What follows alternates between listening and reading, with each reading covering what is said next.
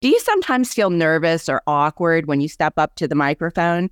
As a public speaking coach, one of the most common problems that my clients face goes something like this. People say I need to be more enthusiastic or I need to speak louder or move more, but that's uncomfortable. It just doesn't feel like me. It feels unnatural. Whenever this happens, I like to talk about our subject today which is how to be authentically, irresistibly you on stage. It's one of the most powerful concepts in public performance. How can you be exciting to watch and still be real? Let's talk about it. This is the Kingdom Builders Academy podcast with tips, tools, and biblical truth to build your brand, business, or ministry. If you're a Christian speaker, writer, coach, or entrepreneur, this is the podcast you've been praying for. Get ready to increase your impact, income, and influence. Here are your hosts the mother, her son, and his wife doing business, ministry, and life to shape the culture for Christ. Tamara Lowe, Zack Lowe, and Jillian Lowe. Let's go.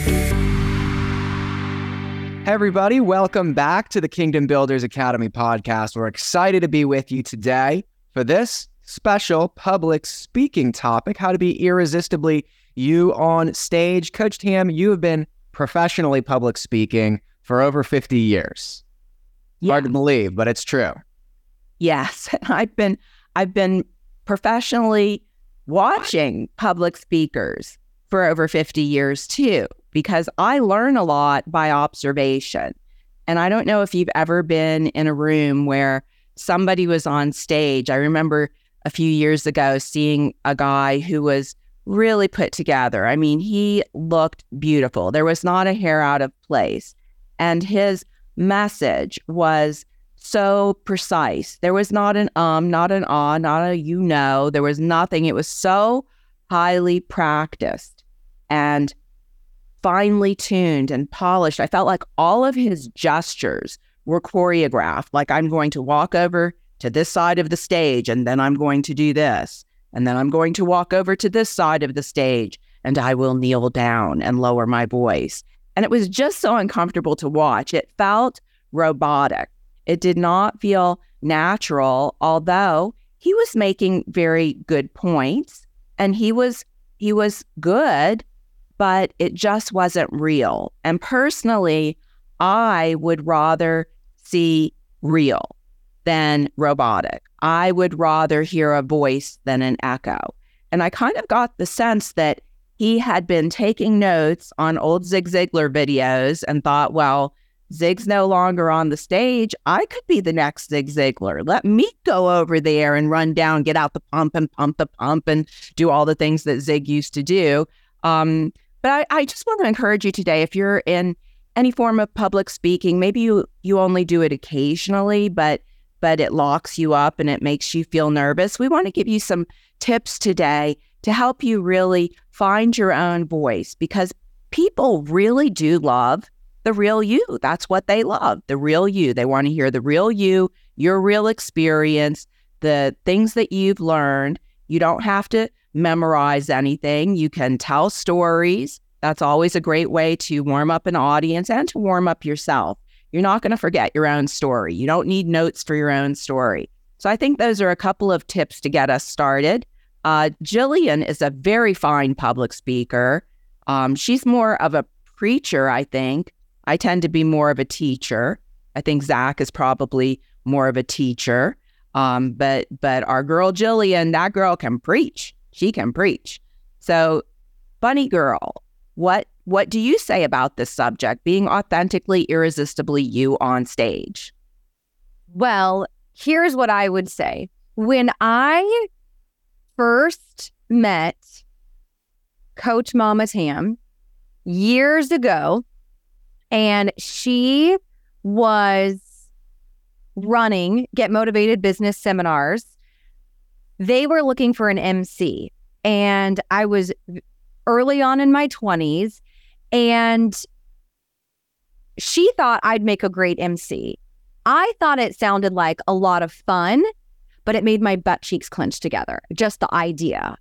And she said, Why don't you come to an event I didn't even know what Get Motivated was.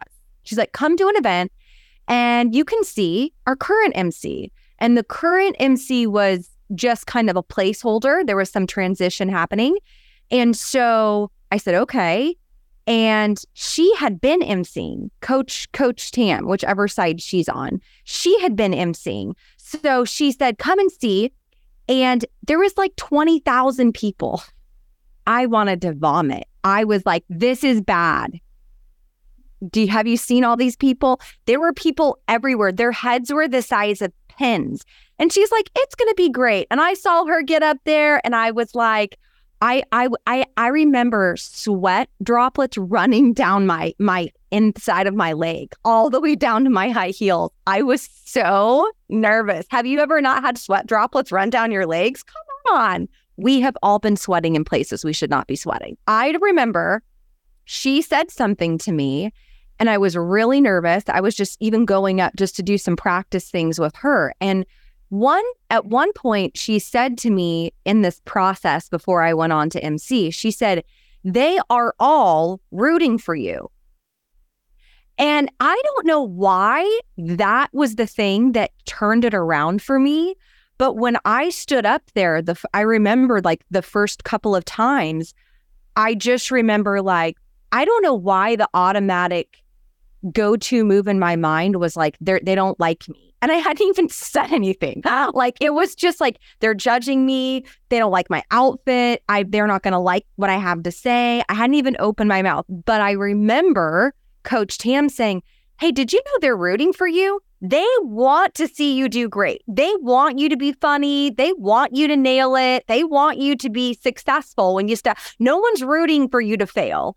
And that changed everything for me. And so that's an area where I have struggled in the past when I get up to, you know, share a message or talk to people is I don't, especially if I don't know the room, I'm like, they don't, I don't, I don't think they like me. And and now I'm I have paralysis. I have facial paralysis. I have mental paralysis. Everything is paralyzed. But just remember, people are rooting for you. Even if yeah. they don't know you, like when they're in the room, number one they they want to have a good experience themselves like nobody paid to have a bad time nobody paid to see some like third rate she bombed she can't talk they came what's in it for them so part of the what's in it for them is that you you nail it. They want to be moved by you. They want you to make great points but they're also just cheering you on because this is humanity man. It's humanity.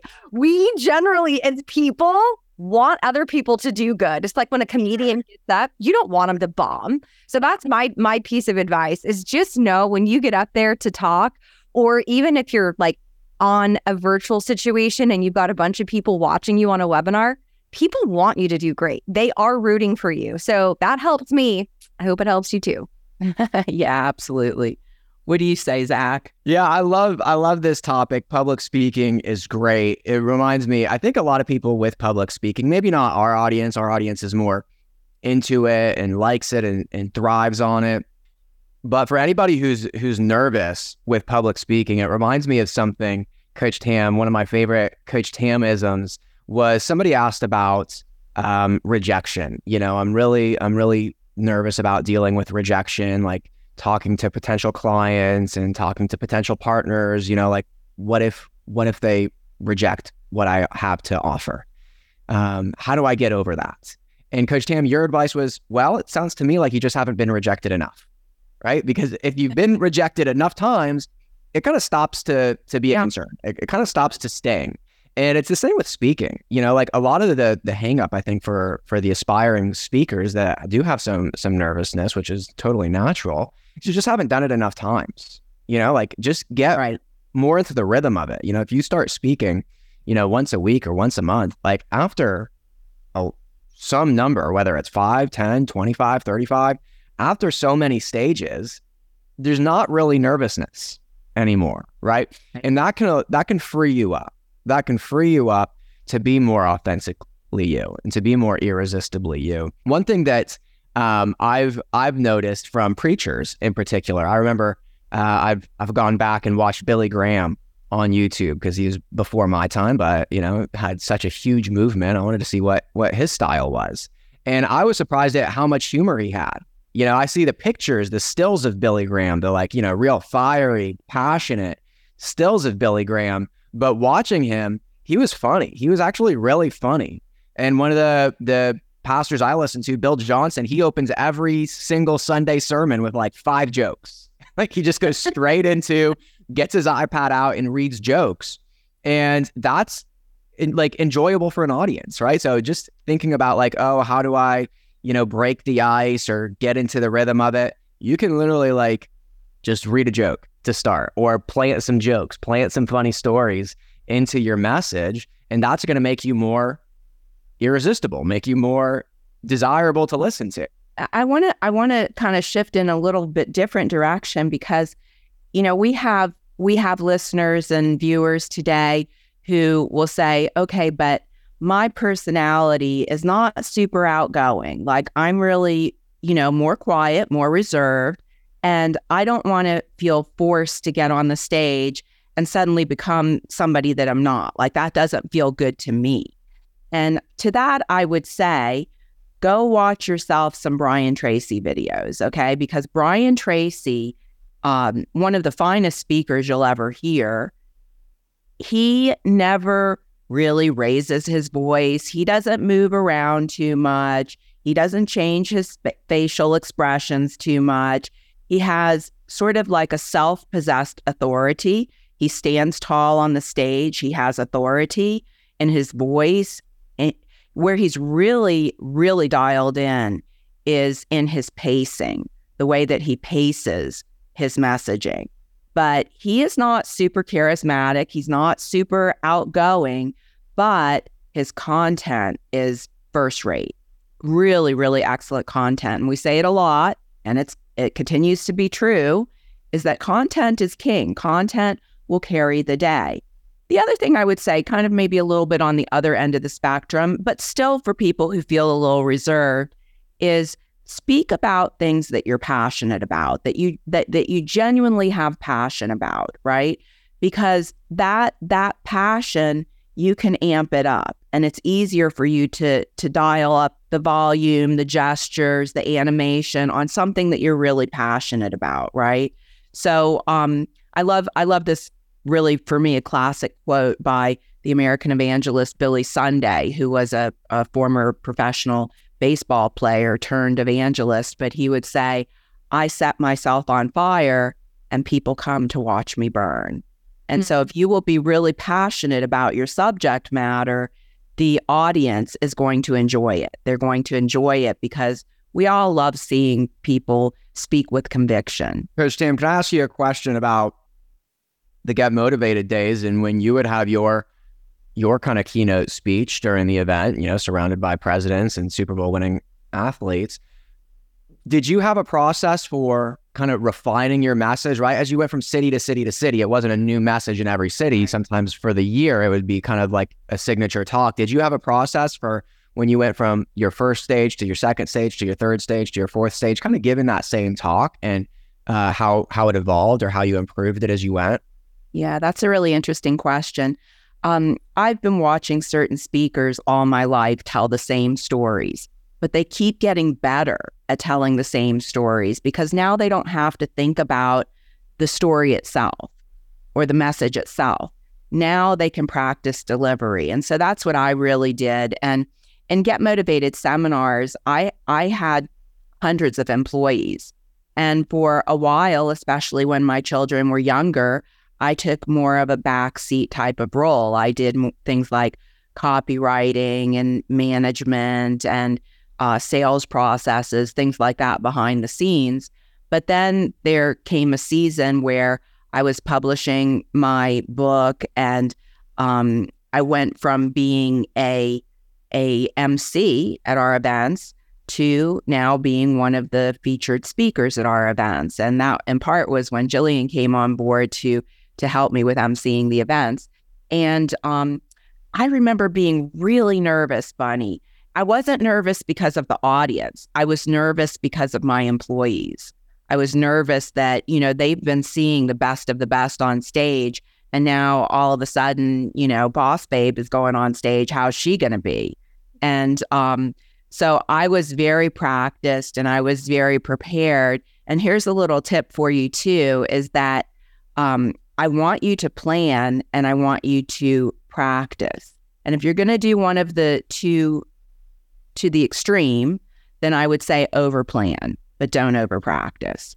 So, um, and and the ideal really is don't over plan and don't over practice. Plan and practice, but don't do it so much so that that it really is kind of becomes robotic on stage, right? So, to answer Zack's question, um, and you'll see this with comedians too, with with people who are in front of the camera a lot, is that they'll tell the same stories, but they'll get better and better at it. And that's to me the most freeing place to be when you have enough experience, enough opportunity, enough stages that you know your messaging inside and out. Now, this is what I love to do is I love to practice the delivery. I I love to say, okay, last time I did it this way, a lot of times the biggest laughs come by accident. That you say something and you didn't even realize the audience would find that funny.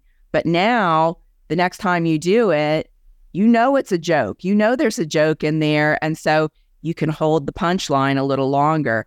And so when you're saying something funny on stage, the longer you hold your punchline before you let it go, the funnier it actually is. I, I learned this through studying stand up comedy. So you want to hold the punchline until almost till it's a little uncomfortable and then you let it fly. And for some reason, it's funnier. And here's another little tip. And I see even seasoned, seasoned speakers do this, a lot of preachers, is that the audience will laugh or the audience will clap and they will just c- continue on with their messaging and force the audience to to stop clapping or stop laughing. And that's a big mistake because now you're teaching your audience not to interact with you. So what you want to do is when they're clapping, stand there and enjoy it. Let them clap. Let them clap. And then when it's dying down, then jump in, right? Same thing with laughter. When they're laughing, let them laugh. Laugh with them. You smile, right? And as the laughter is dying down, now you jump in because now you're teaching them, hey, it's okay for you to get involved, to laugh and to clap. It's uncomfortable actually when you feel like you're interrupting the speaker by your laughter and clapping, right? So, um, yeah, I I think that's the that's really the ideal sweet spot is when you can do the message enough that you get to practice your delivery. That's fun. Yeah. I love it. I got another question for you in a minute, Coach Jan. But honey, anything to add or to? I would say, you know, I had the privilege of um, seeing your mom, Coach Tam, um, and to travel with her as she was on the stage for Get Motivated, and she was wildly funny.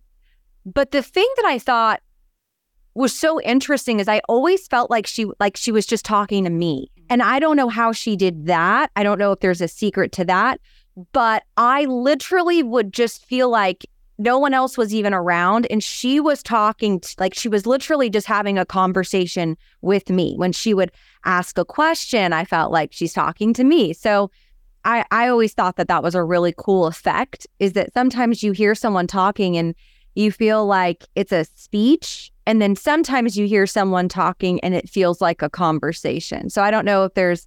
Something to doing that, but I always felt like she was just talking to me, like audience of one. So I I, I love that. Can I tell you how I learned that? Sure. Tell everyone who's listening how you did that. So the way that I learned that was that when I was, I don't know, maybe about 19 years old, I took um, a volunteer job at the Baptist Seminary radio station and I became a Christian radio DJ. Wow. And um and it was quite intimidating for me at first. I was I was at first invited to be on as a guest at the radio station. And then the guy who interviewed me said, "Oh, well, you would make a great DJ. Would you come and help us?" And so I thought it sounded interesting, you know, a nice little challenge for me. It was WBSN, WBSN, which I always thought was kind of an unfortunate acronym, but what are you going to do? so, um, so I had, I actually had two of the um, most popular shows on on the station, which was the local artist spotlight, where I would interview local musicians, and then the children's hour. And uh, but I always felt like nobody was listening to me because you're just in isolation. I was just uh, Joyce Meyer was recently at at my church, and uh, she said, "I'm so excited about being here." because for the past year and a half, all I've done is talk to a camera. And she says, You want to know the most demoralizing thing? The most demoralizing thing is to say something funny to the camera and nobody laughs. that would be brutal. It'd be horrible. And and that's how I felt. That's how I felt in the radio station was that that nobody's listening to me. I'm playing the music that I want to hear. I'm talking about whatever I want to talk about because I'm the only one in the room. And every once in a while, I would go, Is anybody actually even listening to this broadcast? Because if you are, I have a phone right here in the booth, and you can call me and you can make like a music request or a prayer request, and then the phone would light up. And I was like, Okay, thank you for encouraging me because I thought I was just talking to the vast universe. So I kind of got good at talking as though I was only talking to one person or potentially no people. That's, That's good. great. That's awesome. Christian, I wanna I wanna give this nugget because I always thought this was so funny. You were talking about um, you know, training the audience and allowing them to to clap and to interact. Will you tell us about the woo girl? The woo girl. What is a woo girl? Oh my What is god. a woo girl? Don't I don't know, but it doesn't sound good. A woo All right, I'll tell the lesson of the woo girl. I'll Okay. tell the lesson of the woo girl. Please do. So in the in the get motivated events, there was some point during your message, and I think it might have been even like kind of introducing the gospel. And you would get to a point where you would make like a, a really good point that was maybe a little like, oh wow, like that's maybe like a big step. Should I can I say anything? Like, wow, I, I might like that, but I don't know if I want to clap for that.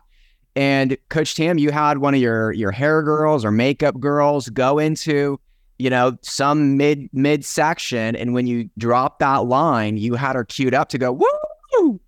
And once one person did it, then the whole audience would would let out a big Forgot about that. Oh, woo girl. Oh, oh woo girl. Well, no, you know what that was? Was because I was speaking to primarily a secular audience, but I was getting ready to talk about my my Christian testimony. I was I'm telling the audience now how I came to Christ and how they can too.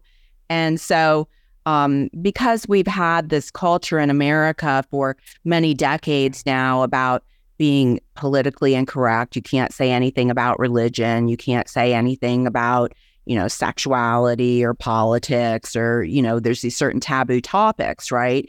So when I got to that place where I would say, hey, um, I want to shift now and talk to you about the spiritual dynamics of success and share my experience with you. And are you guys interested in hearing about spiritual topics?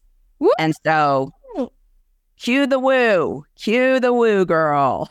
And if it didn't happen, I remember you saying that, you know, one time your woo girl didn't woo when she was supposed to.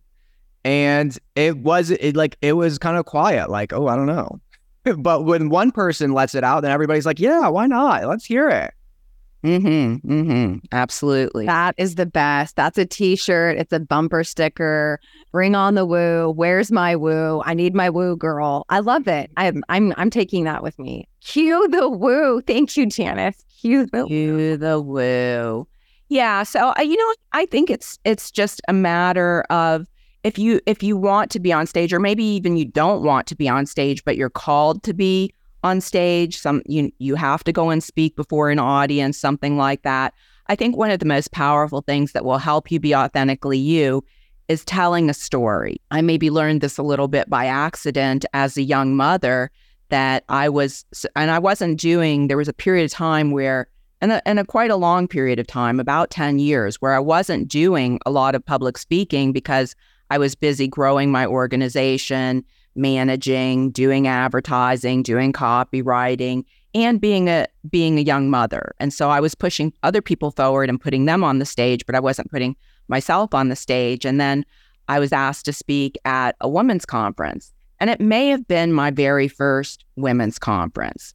And packs of women, quite honestly, packs of women always make me a little nervous for some reason. Bingo. Horse, right? Do you feel that way? Oh, I've always felt like it's a little bit easier for me to relate to to guys because like they have this kind of wiring that I sort of have, which is like, you know, I I love business, I love ministry, I love missions, I love marketing, I love sales, I love all that kind of stuff.